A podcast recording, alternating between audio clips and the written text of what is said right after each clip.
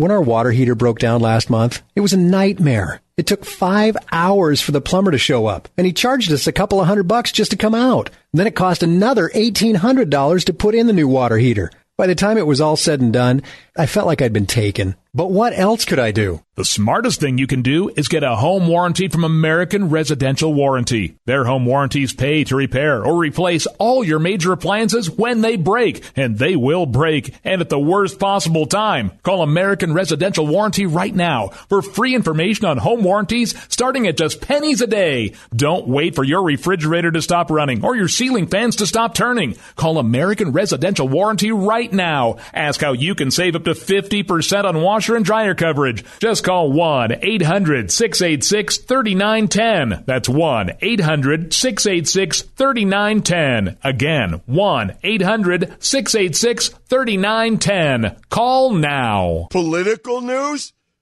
It's a huge day, Donald. But someone sounding, surprisingly, someone sounding rather like a loser. I wonder who that could be. Veritas.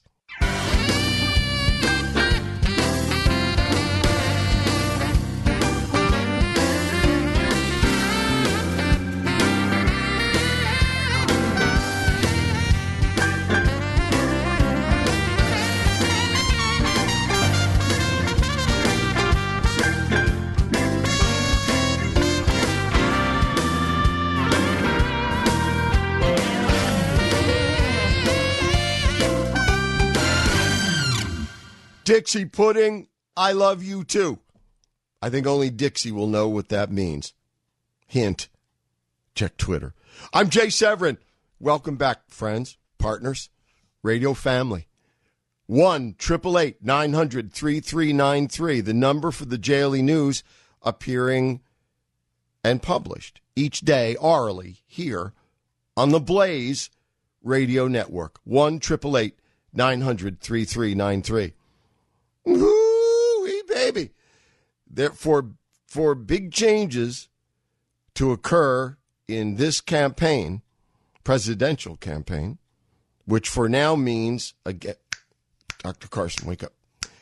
Presidential campaign means not tumbleweed Iowa, and that's true of every state, once the gypsy caravan of media and politician, uh, politicians and hangers-on, really it's it's like living in Iowa one hundred fifty years ago, and a gypsy caravan blows into town with all of the attendant, you know, retainers.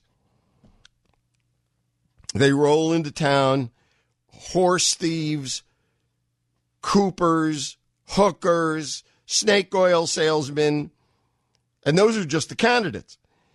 You know, and then every the whole the whole show, the whole freak show, rolls into town, and lives are changed. Men cheat. Women shoot cheating men.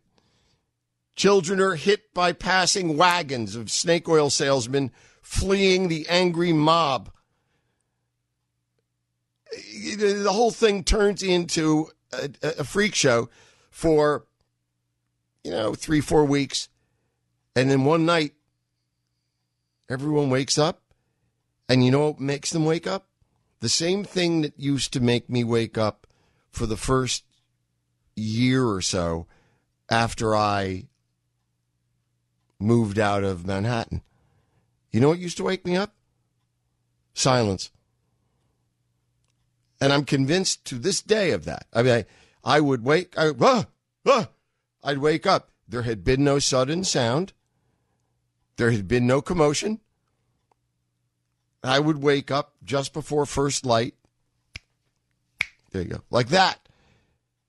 And I realized after a while, I really think my brain, after a lifetime, is wired to hear garbage trucks and the cans being slammed around.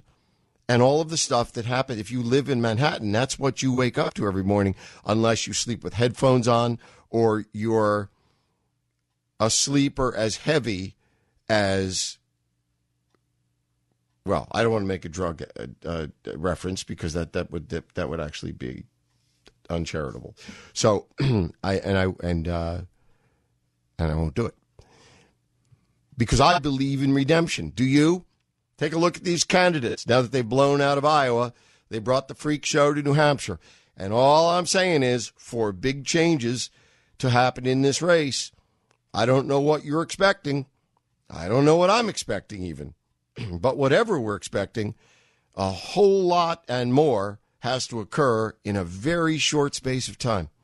In in the next five days, a whole lot has to change.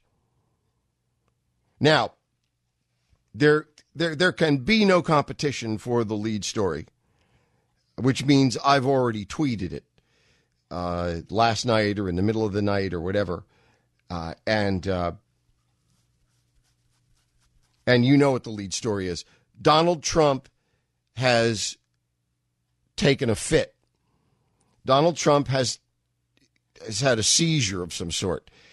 Donald Trump has taken to Twitter, and according to one very prominent national report, sent an original, original tweet that said, Ted Cruz didn't win Iowa. He illegally stole it by fraud. I demand a new election or the nullification of this one. I, I want to repeat, for those of you listening carefully, according to one very prominent national report, Donald Trump's original tweet, which I assume this report is predicated on a screen, what are they, screen grabs? Is that what they're called? You know, someone catching it before it was changed. So the story goes, as reported, the original tweet reportedly said, Ted Cruz didn't win Iowa. He stole it illegally by fraud, et cetera, et cetera, et cetera.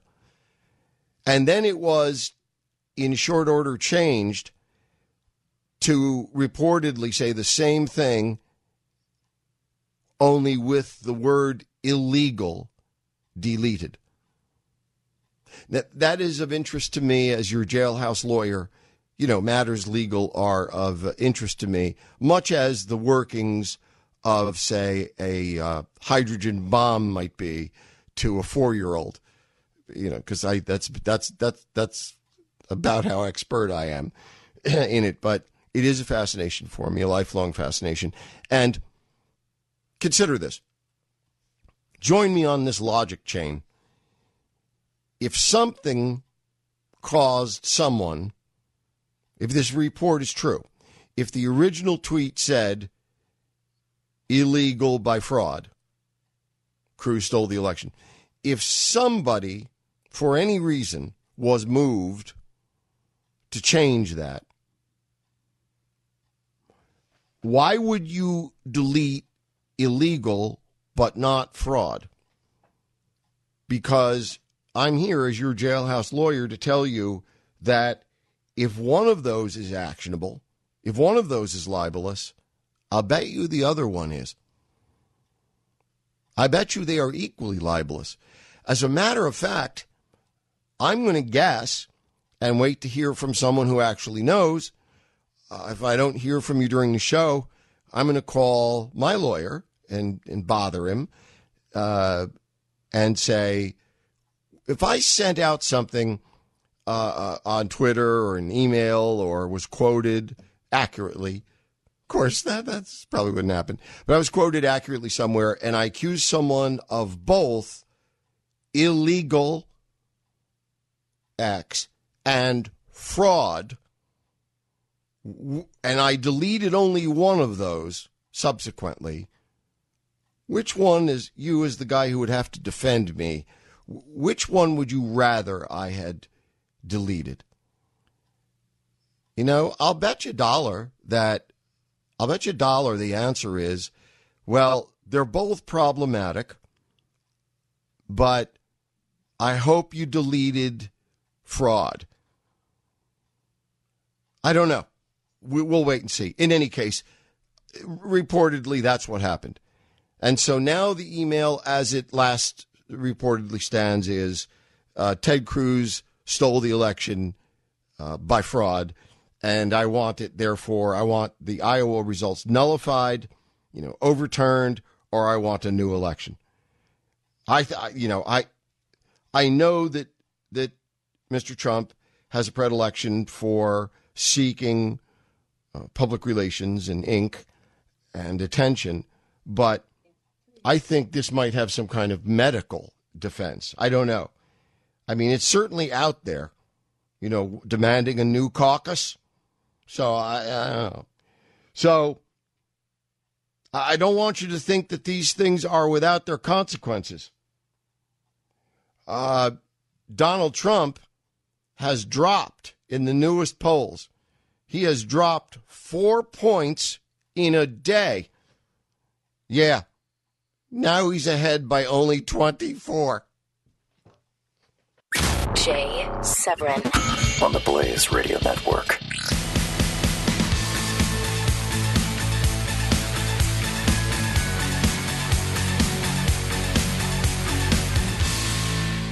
When our water heater broke down last month, it was a nightmare. It took five hours for the plumber to show up, and he charged us a couple of hundred bucks just to come out. And then it cost another eighteen hundred dollars to put in the new water heater. By the time it was all said and done, I felt like I'd been taken. But what else could I do? The smartest thing you can do is get a home warranty from American Residential Warranty. Their home warranties pay to repair or replace all your major appliances when they break, and they will break, and at the worst possible time. Call American Residential Warranty right now for free information on home warranties starting at just pennies a day. Don't wait for your refrigerator to stop running or your ceiling fans to stop turning. Call American Residential Warranty right now. Ask how you can save up to fifty percent on washing and dryer coverage. Just call one eight hundred six eight six three nine one zero. That's one eight hundred six eight six three nine one zero. Again, one eight hundred six eight six three nine one zero. Call now.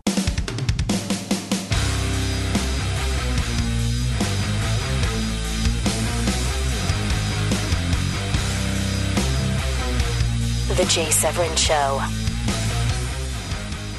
On the Blaze Radio Network, one eight eight eight nine zero zero three three nine three, one eight eight eight nine zero zero three three nine three. Uh, you remember that Donald Trump said from the podium the other night, I just, I just love Iowa. In fact, I think I'm going to come back and buy a farm. I, I think, I think, I, I, I know. I'm virtually certain. I know I said this, but I think I tweeted it last night. I don't mean to make a big deal. I don't, I'm not, not picking nits here, but we live on language, right? We certainly do here. So I just would ask you to consider, I love Iowa. I'm going to come back and buy me a farm. I don't know. Isn't the verb a telling thing in that sentence? I mean, don't we learn a little bit more than perhaps the speaker consciously intended when he said, I think I'll come back and buy a farm? I mean, I think it says, it suggests to me a couple of things. It, I know he was, he was fooling around, so I should shut up. I get that. Fair enough. But if Donald Trump were going to say such a thing, it's like that. That's the only way he he would ever say it, I think. I'm going to come back and buy a farm. I think the verb buy is very telling. So I love Iowa. I would love to live on a farm here, live on a farm here. I would love to work on a farm here. I'd like to tend to a farm here.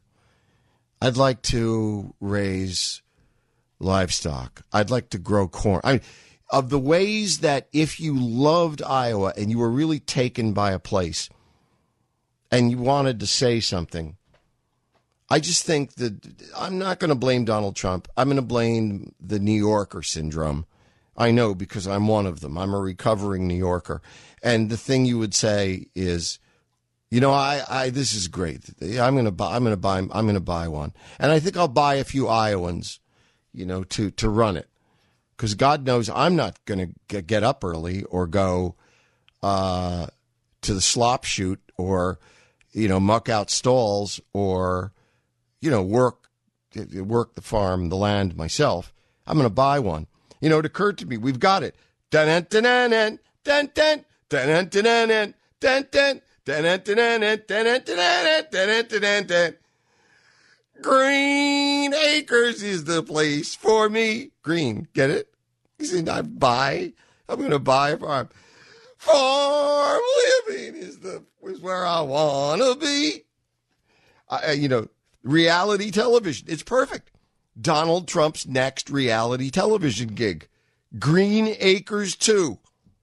The Trumps in Iowa. Da-na-da-na-na. The stores. Da-da-da-da-da. The... I won't say it. I bet I'll think of something soon, something else soon that rhymes. Kirk, from the great city of Houston, welcome.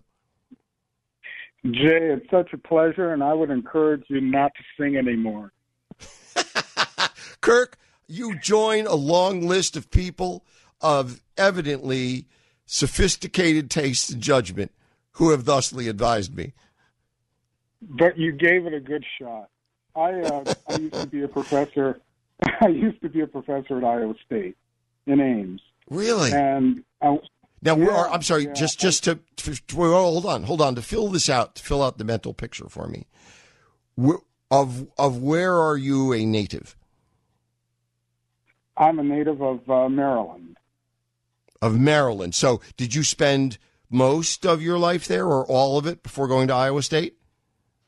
Uh, well, it's, I'm fifty-seven, so I've spent my life in a variety of places. But okay, no, I, I just uh, wondered, because I wondered, someone going from Texas to Iowa or from, you know, the East Coast to Iowa would be different things, and I just wondered how much of a culture change it, w- it was for you. But it, that's it, that's why I ask anyway. A, well, I understand the question. It, it wasn't very much of a culture change because people in Iowa don't have wooden teeth. And they are they are cultured, they are cultured and educated, and have the same concerns as the people who are in Manhattan or Atlanta or Seattle. And uh, this you have is no news. You have no Kirk. You have no idea, Professor. You have no idea what news that would be to a Manhattanite if they actually believed you. But but, but please proceed. Okay, thank you. Uh, I spent uh, ten years. At, at Iowa State, and ten wonderful years. The very first memory of moving there from Atlanta, actually, was mm-hmm. uh, having neighbors actually come over and visit and say, hey, welcome, here's some food. We we, we see that you're just moving in. And, uh, and those people were very, very cultured. They weren't wearing overalls. They didn't have manure on their shoes. You mean and, all the women didn't have on plain gingham, simple gingham dresses? And no, that, that would be more characteristic of uh, of uh, people in, in central Pennsylvania, but not in Iowa. They were or, or in suits. Or in Manhattan, who, who bought it because or there was Manhattan. A little thing in New York Magazine. Simple gingham dresses, just like folk wear, nineteen hundred dollars on Madison Avenue well, in a shop. I, I, yeah, I hear you. But but the assumption, I think, getting to Trump is that those people were actually rubes, and he could actually come in and offer plane flights or helicopter flights to the little kids, and everybody would just go gaga. Well, I think right. there, there are three three wonderful universities where people send their kids to who end up being working adults in the state of Iowa. Uh, for example, Iowa State has a program where for each of the ninety-nine counties, there's a full scholarship for, for a student. That is and wonderful. So Bernie Sanders would be happy, but it, it, it's, it's... Well, he'd be, what, he'd be, he'd be a little bit, you know, he'd be like one percent happy, but, but, and isn't it the University of Iowa with the world-renowned Writers Project? It is, and it's a very good project. And Iowa State is the, one of the premier engineering engineering schools in the country. And uh, the University of Northern Iowa is uh, is known for its teaching uh, teaching education. So you don't have a bunch of people that are walking around signing documents with an X. So when when Trump says the people in Iowa are stupid for not automatically designating me king, well, he's stupid. He has no idea. I mean, especially, Kirk, if you say it before the election. How stupid are you?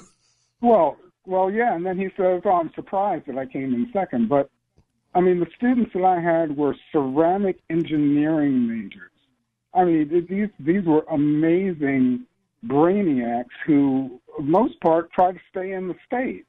I mean, we're, we're talking about if – it really pisses me off to see the news coverage that, oh, the people of Iowa, yeah, well, we interviewed this grandmother who, yeah. you know, she was who old. was standing on oh, a please. standing on a bale of hay and with a piece of hay in her I, mouth, alfalfa in her mouth. But, but the the thing about the most recent Trump kerfluffle. All right, Kirk, and, let me ask you something, Professor. I, I, I may I please. I, I, I love your call. Uh, I'm sure I hold the majority opinion on that matter. We're out of time for this segment. Satellite's going to dump us, uh, just like a New Yorker would once you found out you, you no longer lived on the Upper East Side. You lost your apartment. Uh, so yeah. if you would, if you could, please hold, and we will come back to you for visions of a life. Jay Severin on the Blaze Radio Network.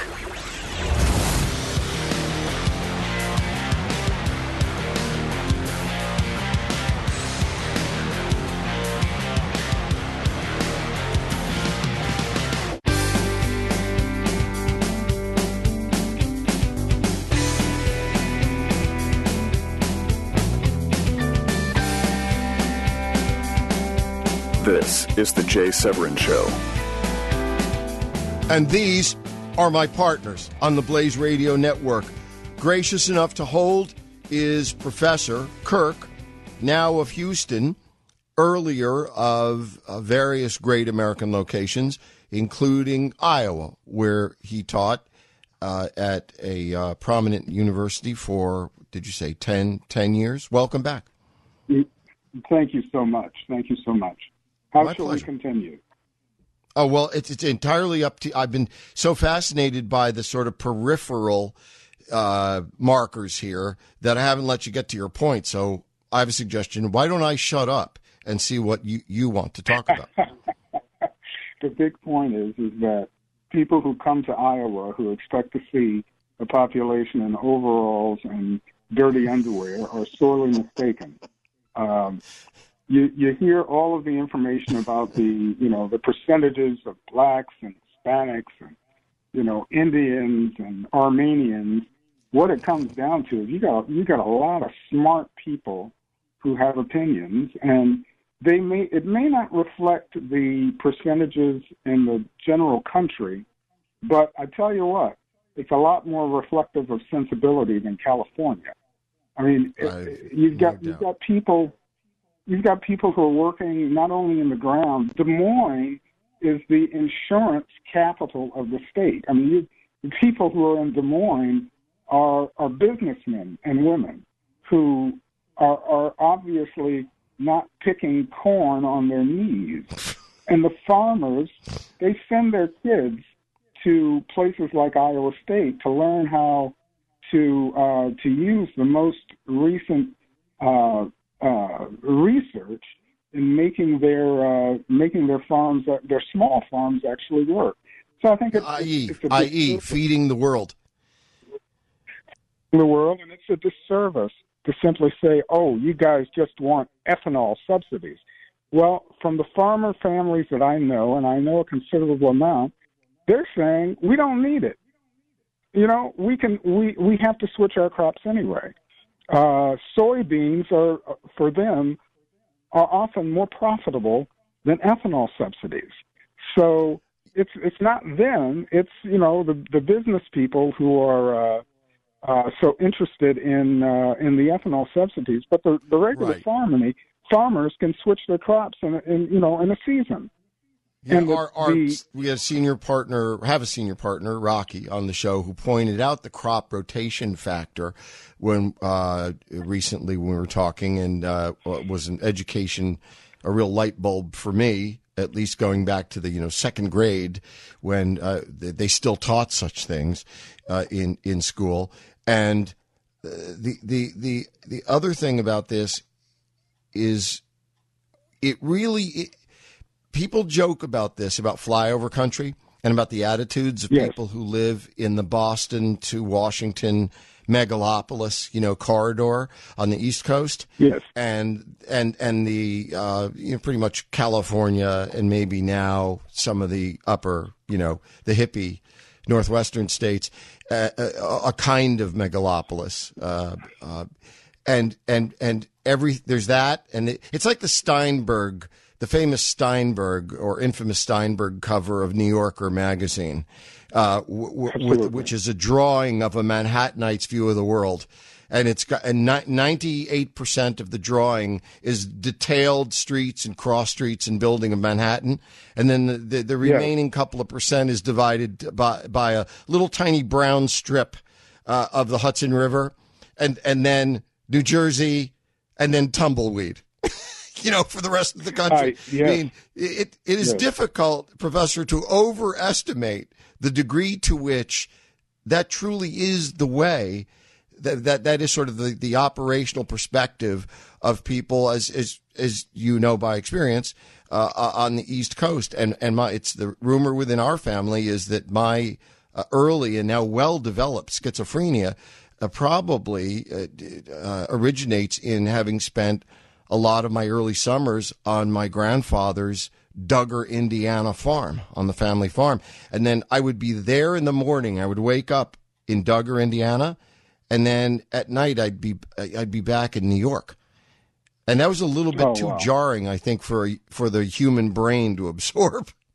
Kind of like concussion syndrome. Well, do, do you have one minute for an interesting story that I think will resonate? For you, we're a meritocracy yes. here. You've earned your minute. Well, yeah, one one minute. Uh, there's a there was an orchestra festival uh, in Ames called the Ames International Orchestra Festival Association, and one year they had the Philadelphia Orchestra out with uh, Riccardo Muti and all of the kerfluffle that goes with that. And mm-hmm. so traditionally at that time, a lot of the players went to farms, you know, rural communities. And uh, the concertmaster at the time, Norman Carroll, went to a farm and had dinner. And he's apparently, okay, get me out of here. And the the, the particular farmer, who was in overalls, said, well, I've got, I got something to show you. And Norman said, oh, okay. So this farmer brought out his violin. What, a Stradivarius? He brought out his violin and played the first movement of the Mendelssohn Violin Concerto by memory entirely. And at that point, all barriers were gone.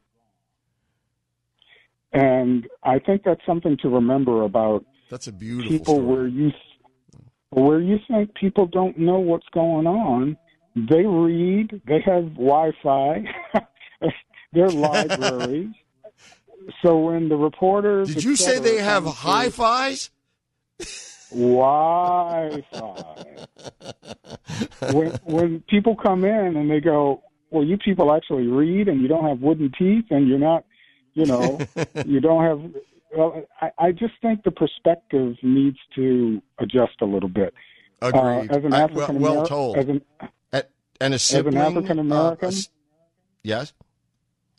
As an African-American, I yes. learned a lot about the friendliness and wonderful, welcoming atmosphere of that part of the country that is sorely lacking from many of the other country, uh, parts of the country. So I would suggest that people open their eyes and uh, just take a take a moment and say, boy, it's nice to have parts of the country like this. Kirk, you're a fascinating caller and conversationalist, which is not a surprise given your academic uh, experience and, and other instincts. And I uh, and I thank you for your, for your time and and this contribution to the show. Um, I and, and I wouldn't be surprised at all should I hear this evening, should you hear this evening, from the Iowa Chamber of Commerce trying to get a film crew out to just, you know, to get you to just to, to grab five minutes of you on video talking about Iowa as you just have. It's the best commercial and educational piece for a native East Coaster I've ever heard. Thank you, sir. Kirk, thank you. That's Professor Kirk from Houston with his, uh, if I may, I would I would characterize it as a point sibling to my uh, boyhood, what do I call him? Uh, friend. I spoke at his, I spoke at his wake. Uh, I spoke at his funeral. I spoke at the group called PEN, who are the uh, writers, professional authors. PEN, if you know the group, P E N. It stands for something. Uh, I don't know what it stands for, but it's P E N. You could you can Google it up. Um, so I'll say friend, so as not to complicate matters. Uh, and uh, his name was Abbie Hoffman, and he was a communist. And when I was fourteen, I thought Abbie hung the moon. And I still love a lot about him to this day. Uh, you can't not, if you're fair-minded, open one of Abbie Hoffman's books. You, you will hate all of the politics, but you can't hate his sense of humor. It's, he's very hard to hate because he's brilliant and hilarious. Abbie, Abbie made a point about Columbus Day, which I steal from him, but always cite him each Columbus Day. And and he writes in one of his books, and I'm paraphrasing, though I've read it ten thousand times, Colum- on this day, or on the, whatever day it is, what's it, October fourteenth? I don't know. He, he says, on this day, Americans celebrate that Columbus discovered, and I don't know whether he capitalizes or puts in quotes, discovered America. Discovered. Imagine that. You know, he goes, Columbus discovered America. You know, a, a, a, a, an Italian given a commission by a Spanish queen had to sail across the ocean in order to land on someone else's property, a place where there were millions of copper-colored people already living full, creative, imaginative, and loving lives. But thank God, you know, a white man discovered them. This is Jay Severin on the Blaze Radio Network.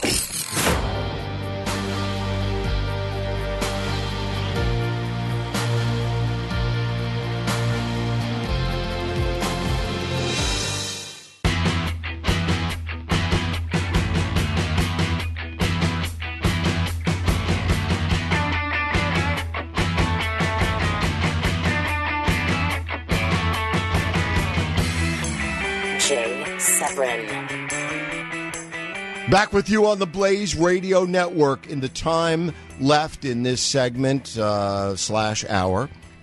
I have two important political developments I really ought to have gotten to by now. One of them has to do with Ru- sorry, Rand Paul. The other has to do with Ted Cruz and Doctor Carson. Well, like any good editor, I'm going to make the editorial judgment that we give priority to the story about the still living.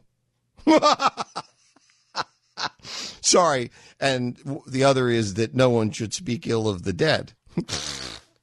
So, therefore, I'm going to talk about Cruz and Carson.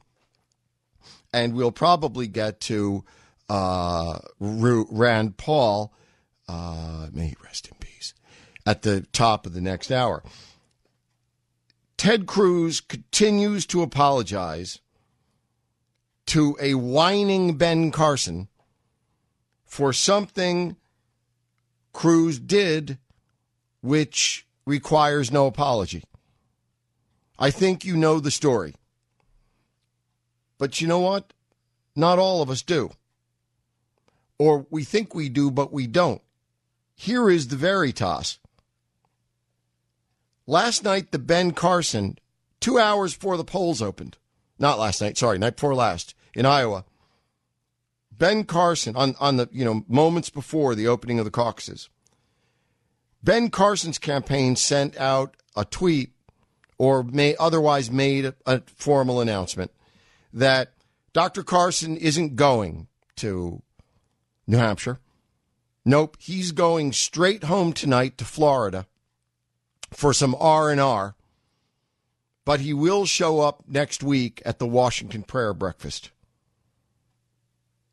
Uh, Dana Perino on Fox, as this was happening, apparently said, uh, reportedly said, this is unprecedented for a presidential candidate at this stage of the campaign.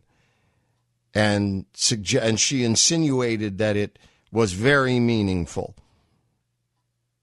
Uh, at the same moment, Carson sent out, or the campaign sent out, that he was going home to Florida, not going to New Hampshire, not going to South Carolina. Okay? He sends out that message. Uh, uh, uh, an outfit called Outset Magazine. It's an out- online magazine. Outset picks this up, and their editor or publisher, maybe both, he sends out a tweet, reportedly. This may or may not be where C N N saw it, and this is how this chain works. You know how the chain works, right? So th- that may or may not be the source, the Outset Magazine editor, publisher, uh, t- tweet.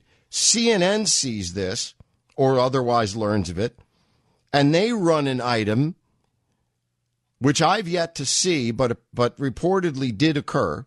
C N N ran something which at least was a repetition of the Carson announcement.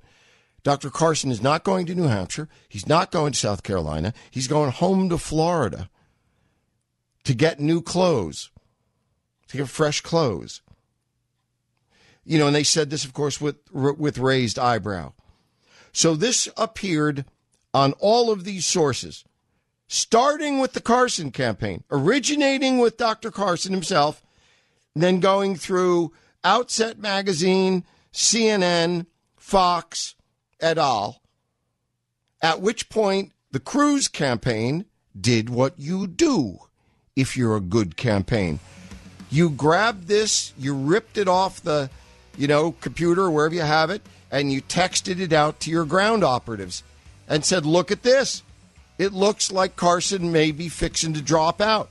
So use this if you're trying to convince people to get them to swing over and vote for Ted Cruz. They did. And now Doctor Carson is whining loudly that uh, Car- Cruz is guilty of dirty tricks. Doctor Carson, I love you, but this is try him or low. On the Blaze Radio Network.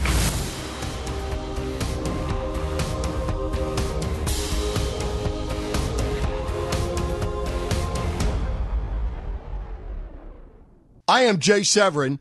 You are truly the best and brightest. We're publishing the Jaily News here, heard only on the Blaze Radio Network. And one more thing, Excelsior.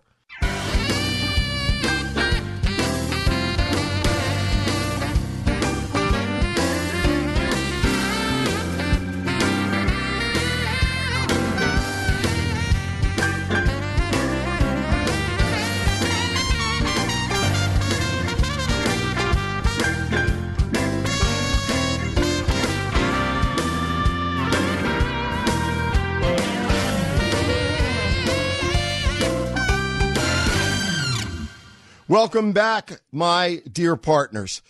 one triple eight nine hundred thirty-three ninety-three. one triple eight nine hundred thirty-three ninety-three. I do have a partner on the phone, uh, although I said partner, indicating that there are lines open. We almost always have lines open. Some days you can't get in. Other days I can't give it away. Uh, but right now, I never lied to you about it either. And I, every time I'm listening to some other form of radio, you know, like terrestrial radio, and I hear a guy, it's usually on sports radio, uh, and they'll say, we have one line open. And that's like if Saturday Night Live did a skit on like D Js from the nineteen fifties or something, you know, or maybe the nineteen seventies. I don't know. You know, they, they'd have a guy saying, oh, you know, five minutes past the big hour, five o'clock. Uh, one line open. One line open means no one's called in three hours. And he's he's run out of articles from the local paper, the D section, about the movement of migratory waterfowl, you know, to read. So when I tell you we've got a line open, we've got a line open. Anyway, and I'll go there in a second. But uh, by the way, uh, on the strength of Vaca's uh, exceptional, intuitive, and uh, otherwise fine judgment, Professor Kirk is herewith known on this show as Admiral Kirk. So let it be written. So let it be done. So has it been tweeted, which is pretty much the equivalent of Egyptian law in America in the year twenty sixteen. Okay, uh, RuPaul. Sorry, Rand Paul. One must not speak ill of the dead. Rand Paul as, quote unquote, suspended his campaign. Uh, and why suspended? Why always suspended? Why does no one quit? Uh, one, sounds softer, easier, softer landing, softer to say, but principally for legal reasons. You need to keep on raising money for a variety of reasons. And a suspended campaign is subject to different legal uh, regulation than a, a, a former campaign, a defunct campaign. Get defuncte. Yeah. Uh, anyway, so uh, get defuncti. Ron Paul is. He's defuncti as of today. Um, why? Why did he not wait for the New Hampshire primary? At least, what does it cost him to wait a week less? W- wouldn't wouldn't Ron Paul almost certainly do better in New Hampshire? Yes, he would. Why wouldn't he wait? I think I know the answer to that. And you will know the answer to that in just a moment. First, I come to bury Ron Paul as well as praise him. But first, I'm really, I'm really here to analyze why he has joined the ranks of the suspended. Ron Paul was on the cover of Time magazine, such as it is, Time, quote unquote, magazine, uh, as, what did it say? The next great, the future of the Republican Party, the hope of the Republican Party, or the great future politician, or the politics of the future, or he was it, man. He was, Time magazine dubbed him the next Abraham Lincoln. And, uh, and at that moment, he was. And he showed the potential of, of, of thusly being. But that was months ago, meaning lifetimes ago, as you are learning or know in the world of media and politics, especially national media and politics. My obituary reads as follows. United States Senator Ron Paul, son of legendary Texas Congressman Ron Paul, uh, politically died today, although that may not be true, but we'll get to that in a moment. Politically died today. He was forty-eight years old. I don't know how old he is. I'm making it up, but I think I'm close.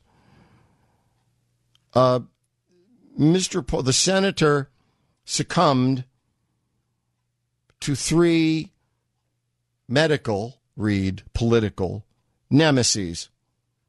One, Ron Paul, no, sorry, Rand Paul, I'm sure I'm doing that a lot. Rand Paul existed because he was the only, or at least the most prominent, libertarian constitutionalist among all Republican or prospective Republican candidates. He was the libertarian. He was young. He thought young. He looked young. He, he he drank Pepsi. He was young. He was the Pepsi generation.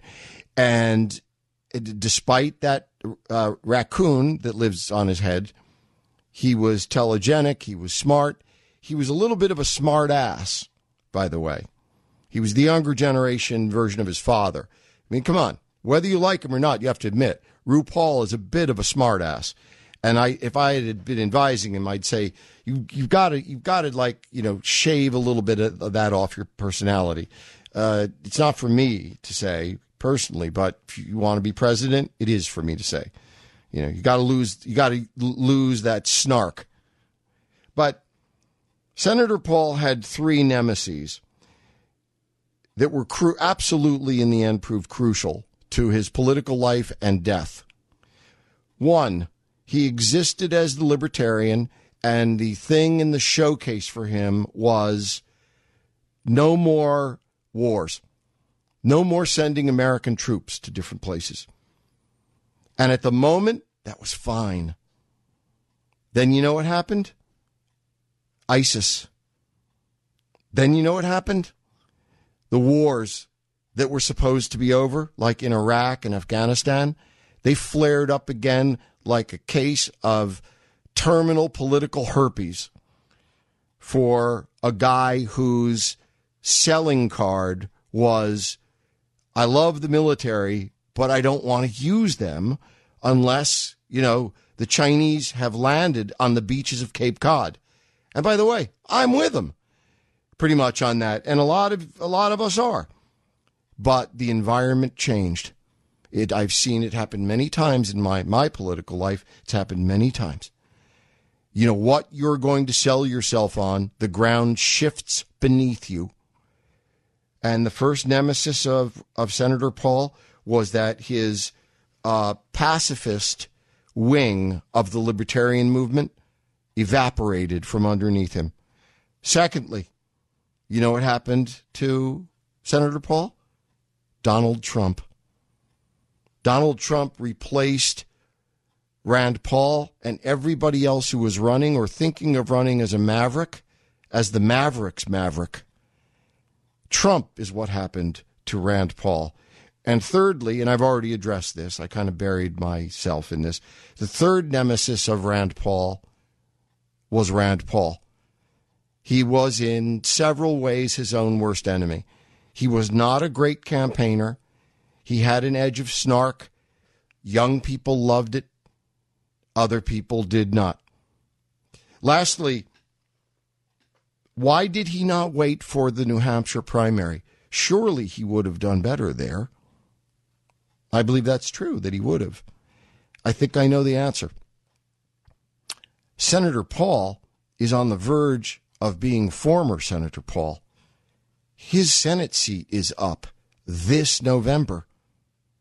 And when you are running seventh in a, in a political race for president, what you've done is encouraged opponents of your own party and the other party to jump up and challenge you in your home state of Kentucky.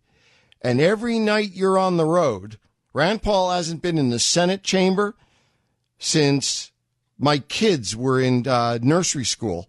And so you've got probably between one and five people running around Kentucky on the local news every night saying, Rand Paul is not doing the job we're paying him for. Are we paying him to run for president? And by the way, he's in seventh place. I think Rand Paul took a sniff and what he smelled was his own political mortality, even as a senator. He looked at his numbers and prospects in the presidential race.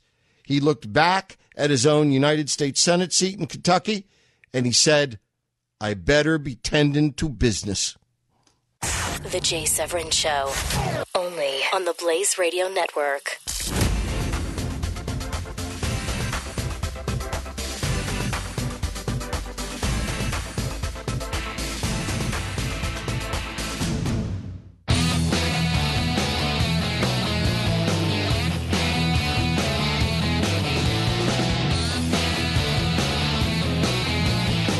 This is Jay Severin on the Blaze Radio Network.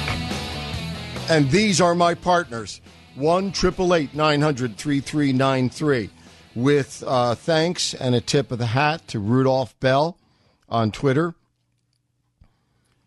Uh, Mister Bell says, Rick Santorum ends long-shot G O P presidential bid. My response to him was my next item in my notes. Breaking, Rick Santorum to appear tonight at seven thirty p.m. Eastern Time. seven thirty p.m. Eastern Time. Although you never know. It's their seven o'clock p.m. Eastern Time show. So if it's important to you to see it live, and it oughtn't be, but because you're in, you'll see it everywhere else the rest of the night. So, you know, the seven thirty is times approximate, believe me. So you might want to tune in at seven if if it's important to you to see it live. But trust me, it ain't. But uh, he's scheduled for seven thirty p.m. Eastern tonight on Fox for what is billed as the delivery of two major announcements, which I believe will be, number one, withdraw. Number two, endorse.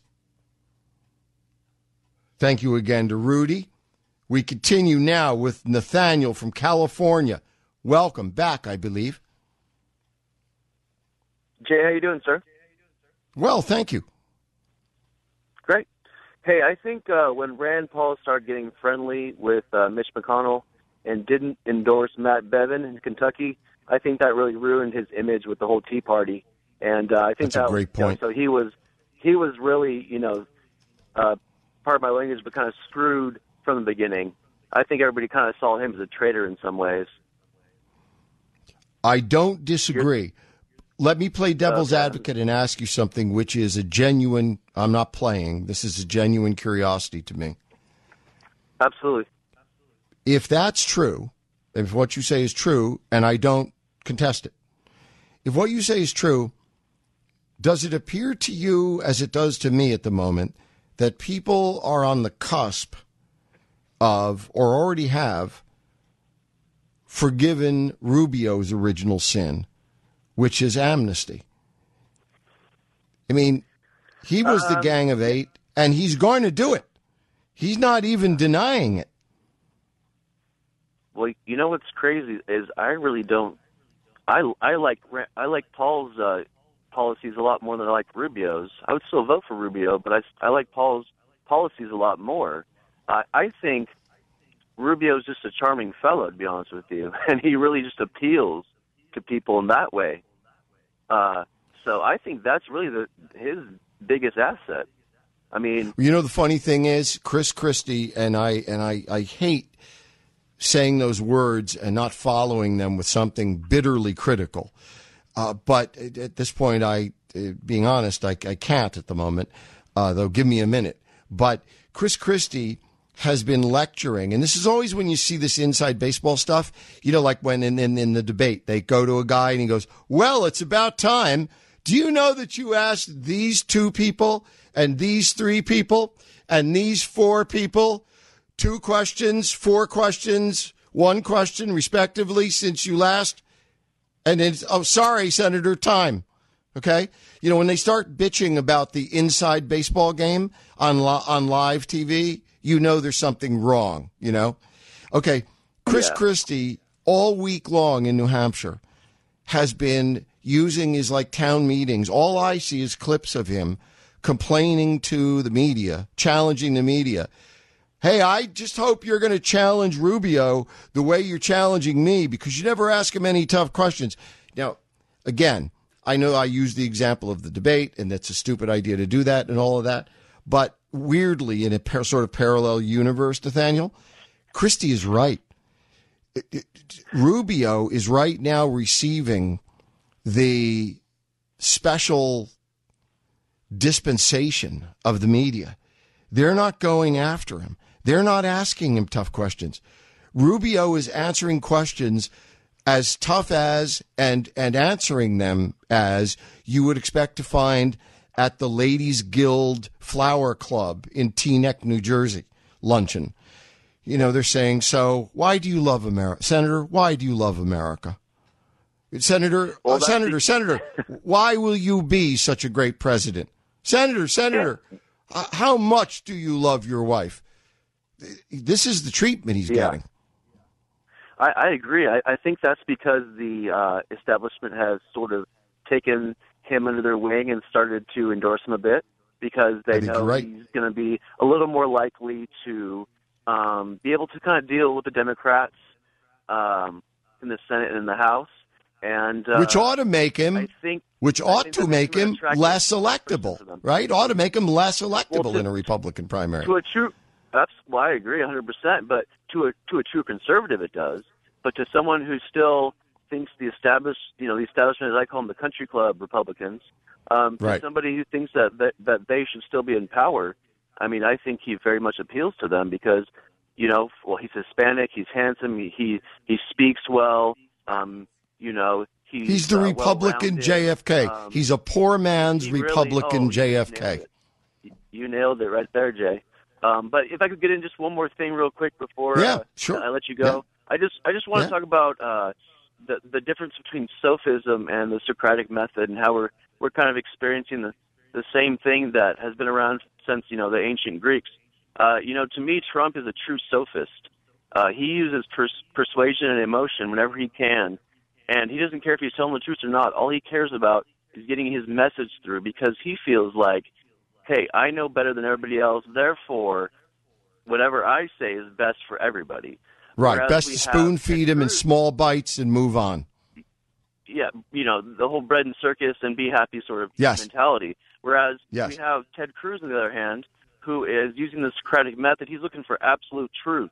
Well, how will people be better off in the long run, you know? Do we want to keep them on welfare, or should we start, you know, decreasing taxes? That way we incentivize businesses to start expanding and hiring more employees. So I think uh, I think we're really truly experiencing that right now, and I just don't want people to be frustrated, because this has been around for a very, very long time. You, Nathaniel, so just, the clock is running out on us, but you know who right. you know who to blame? There is, if, if we're interested coincidentally in a finding of fault here, you know who's to blame? Who's that? Media. Sir? The media. Because well, yeah. listen to the two answers, essentially, you just gave. And you're absolutely right. Trump's answers are average about three point eight seconds long. What can you? What could even Socrates say in three point eight seconds other than Veritas? Uh, Cruz's answers require more words and more thinking demanded of us. T V won't permit it. Jay Severin, The Blaze Radio Network.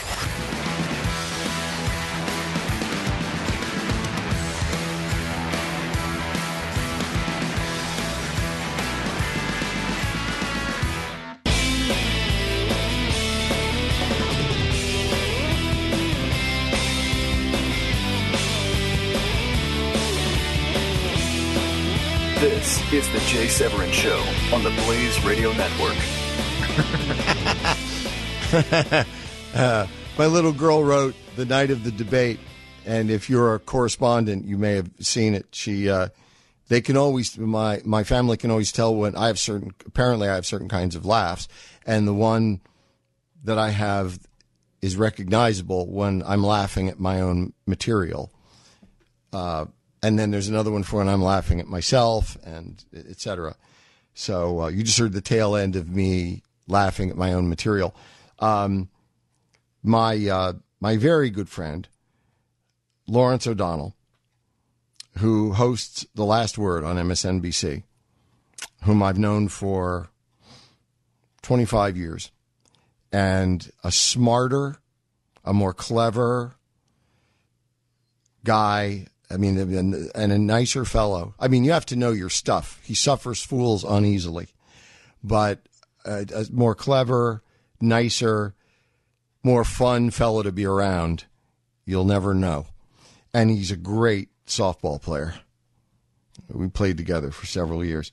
Uh, in any case, Lawrence, I'm not in regular correspondence with him. Uh, I'm not suggesting that. But last I heard, we were pals. Lawrence tweets, got any good questions for tomorrow night's Hillary Clinton debate? And I uh, sent in this. Uh, uh, dear Lawrence, uh, quote, uh, Senator Clinton, would you characterize as ironic that you end up in the same pantsuit as Susan McDougal? Cheers, Jay. And, and and of course, for those of you, and I expect there are many of us too young to know what the heck I'm talking about, Susan McDougal was one of the, the women, and I'm going to resist the very strong temptation to characterize her. um, Susan McDougal was one of the legion women who claimed that she had engaged in extracurricular activities with young Governor Bill Clinton of Arkansas uh, while he was newly wed to that beauty queen, Hillary Clinton. And uh, and also she was a key figure in Whitewater, and for her refusal to share with a federal judge her candid testimony on the matter of Whitewater, which incidentally, because if you don't remember her, you don't remember this. Whitewater was an infamous, cheap land swindle right out of a movie about, you know, Mississippi in the nineteen twenties.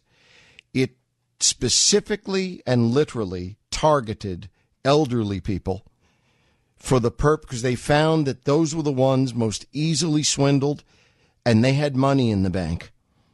And so they found out who who who can we best target in this land swindle.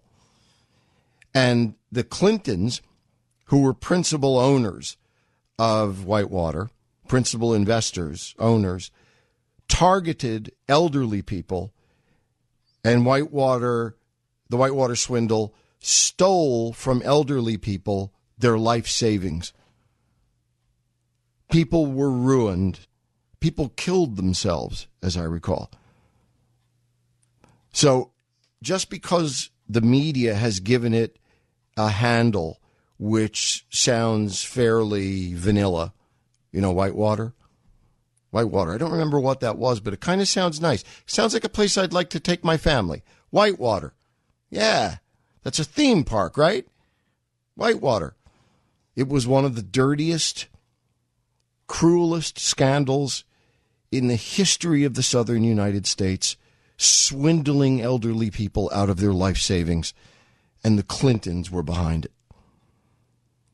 And when they tried to come after them, I don't know if this is the first time or the hundredth time the law tried to come after the Clintons for doing the opposite of what they preach to us that they stand for.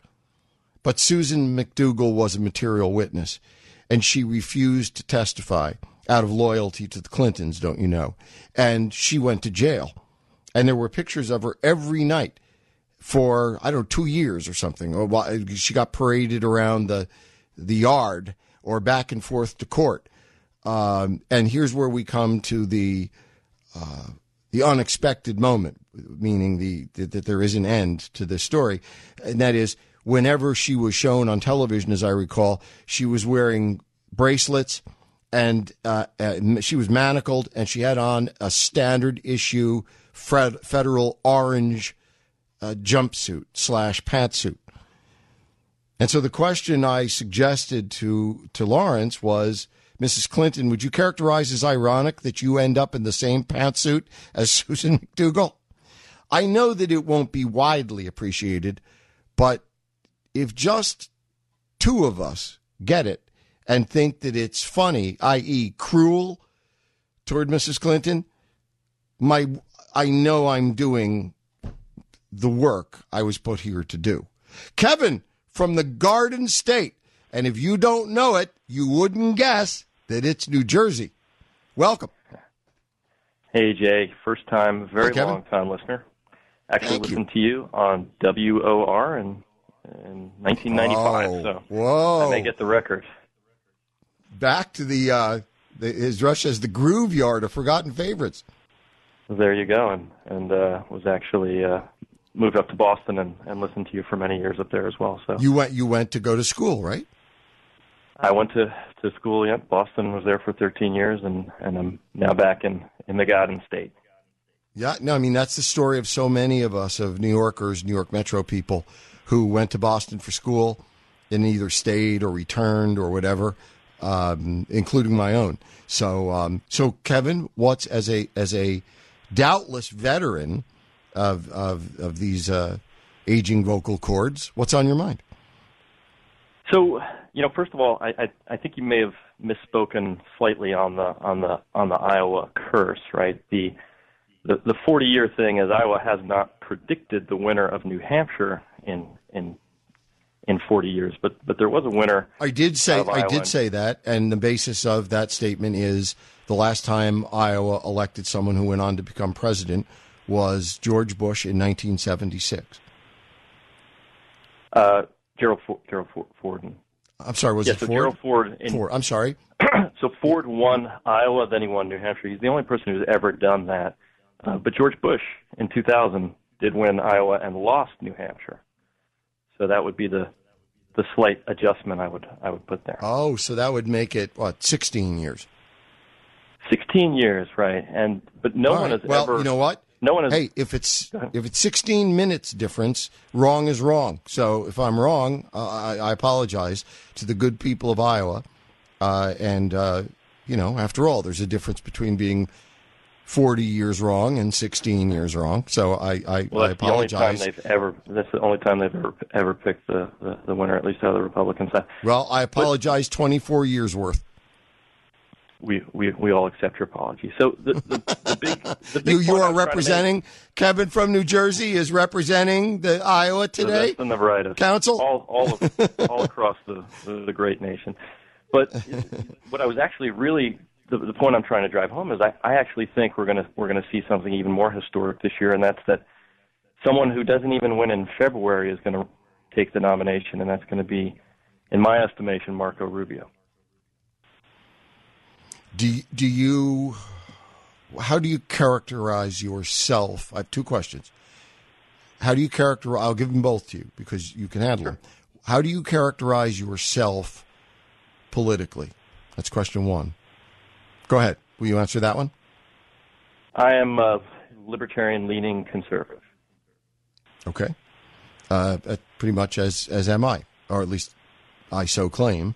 Um, mm-hmm. How do you characterize, second question, how do you characterize politically Marco Rubio? Well, you know, I, I think a few weeks ago you kind of put up a, a bit of a Venn diagram of here's where, where where Trump is, here's where Cruz is, and here's sort of where Rubio is. And I see his key thing is he's a little bit of a chameleon. He sits in, he sits, he, he appeals to Reagan Democrats, he appeals to conservatives. He has the one black mark of his of his amnesty uh, position. But, but I feel like he sort of Cruz's co-equal in terms of of, of conservatism. But he's other than the, the immigration, which is a big issue. But he's a much easier uh, pill to swallow. You sound like someone who's paid uh, close attention to this for a while. Indeed. So I ask, I ask you, and I know, I know it sounds like an adversarial question, and to a degree it is, but I'm not trying to be tricky. No. Does it tell you something that makes you at all ill at ease when someone in the Republican primary succeeds in in the Republican primary? succeeds in appealing to the entire spectrum of Republicans, you know, that you can't really nail. It's like trying to nail a jello shot to the wall. You can't really. Sure. He's a bit Quicksilver-ish, you know, you can't You got people arguing sincerely that he's really a conservative at, at base, at heart, and people arguing at the other end of the spectrum, whatever that is, that no, he's not really, you know. Does that make you ill at ease at all? Well, you know, I mean, you you you, you said at one point you said conservatives de- determine the nominee or, or should determine the nominee. Well, have, and historically I, have. Have. I'd say the way it's set up now and, and sort of the hypothesis of why I think he's going to win is conservatives determine in large part the national numbers, but the establishment has rigged it so that they will determine uh, the, the nominee. And, and via superdelegates and other not things. Even via superdelegates, yeah. Via the winner-take-all states, which start March fifteenth, and that's where right. I think Rubio's going to going to run the table. You've got I, I, I broke it down. There's nine hundred seventy-five delegates up for grabs in those winner-take-all states. seven hundred sixteen of them, seventy-three percent of them are in blue blue states, Obama states, states that Obama won. All right. I'm told, Bees tell me I've got a break. You're, you're a great caller. I love that you paid attention. You know all this stuff. And naturally, I attribute it to your early education at my knee when you were listening uh, when I was on in, in New York and that network. No, no fooling. Thank you very much for the contribution. And I just say this to you in closing. Um, I think it... you know, highly plausible that Rubio will be the nominee. That's because no one ever fully meets the Buckley rule. I'll vote for the cons- most conservative candidate who can win. It always swings a little more or a lot more one way than the other. And uh, Marco swings the who can get elected rather than conservative. I just hope the amnesty thing doesn't come back to bite us in the neck. Jay Severin, The Blaze Radio Network.